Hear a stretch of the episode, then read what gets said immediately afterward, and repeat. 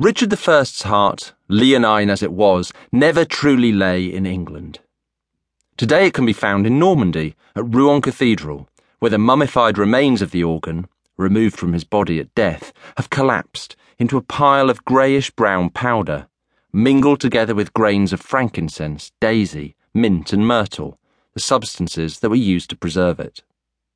But in the prime of Richard's life, this heart throbbed with a lust for warfare and adventure, which was fulfilled on battlefields from western France to the plains of the Holy Land. Although Richard was born in Oxford, his mother, Eleanor of Aquitaine, raised him as a prince of the wild French south. He subsequently spent most of his adult life outside England and tended to return only when he was truly desperate for money. Nevertheless, the absent Lionheart's grand military ambition would have a profound effect on the realm that gave him his crown. And this most un English of kings would have his own part to play in the history of that most English of documents, Magna Carta. Like many of the boldest young men of the age, Richard I was a crusader. He was crowned less than a week before his 32nd birthday by which time he had already taken the cross and promised solemnly to make his armed pilgrimage to Outremer, as the Christian lands in the Middle East were then known. The Third Crusade had been called as a response to the fall of Acre and Jerusalem to forces under the great Muslim Sultan Saladin. It galvanized princes across Europe, including the French king Philip Augustus and the Holy Roman Emperor Frederick Barbarossa. The King of England had no intention of being left behind. The son, becoming greater and greater, enlarged the good works of his father, while the bad ones he cut short. Such was the chronicler Roger of Howden's initial assessment of Richard's succession to the English crown. But it's largely a piece of flattery from a writer who had close connections at court and who travelled extensively with the king about the Holy Land. It's true that Richard, like Henry II, promised at his coronation to protect the liberties of the English Church and to provide justice to his subjects.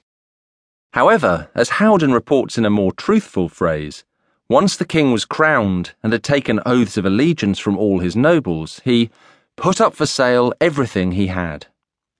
Crusading was a dazzlingly expensive business, and Richard drained his new realm for everything it had as hired ships were loaded with thousands of salted pig carcasses, horseshoes, arrows, and other provisions necessary to fight a long war far from home. So the king's leading subjects were exploited by every means available. Castles, offices, lands, and lordships were effectively auctioned off in a frenzy of selling before the king set sail.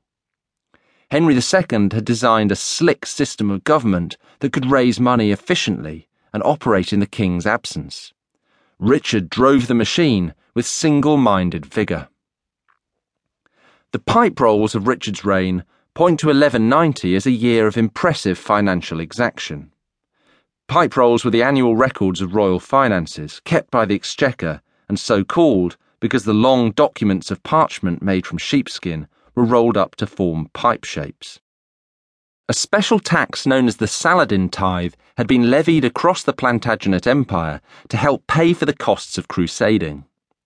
This was supplemented with a year of intense royal fundraising through the regular channels of government. Whereas £22,000 was the regular royal income shown on the pipe rolls of Henry II's later years, in 1190, Richard managed to extract £31,089 from his realm a jump of close to 50%. The bulk of this rise came from two sources the profits of justice and the exploitation of Richard's feudal rights as king. The former included fees charged for access to royal courts via writs, the sale of official positions, including most of England's shrievalties, the office of sheriff, and the confirmation of charters that had previously been granted by Henry II. On top of this, the king imposed heavy feudal levies on his barons in the form of payments they had to make for permission to marry, to inherit, or to exercise wardship over.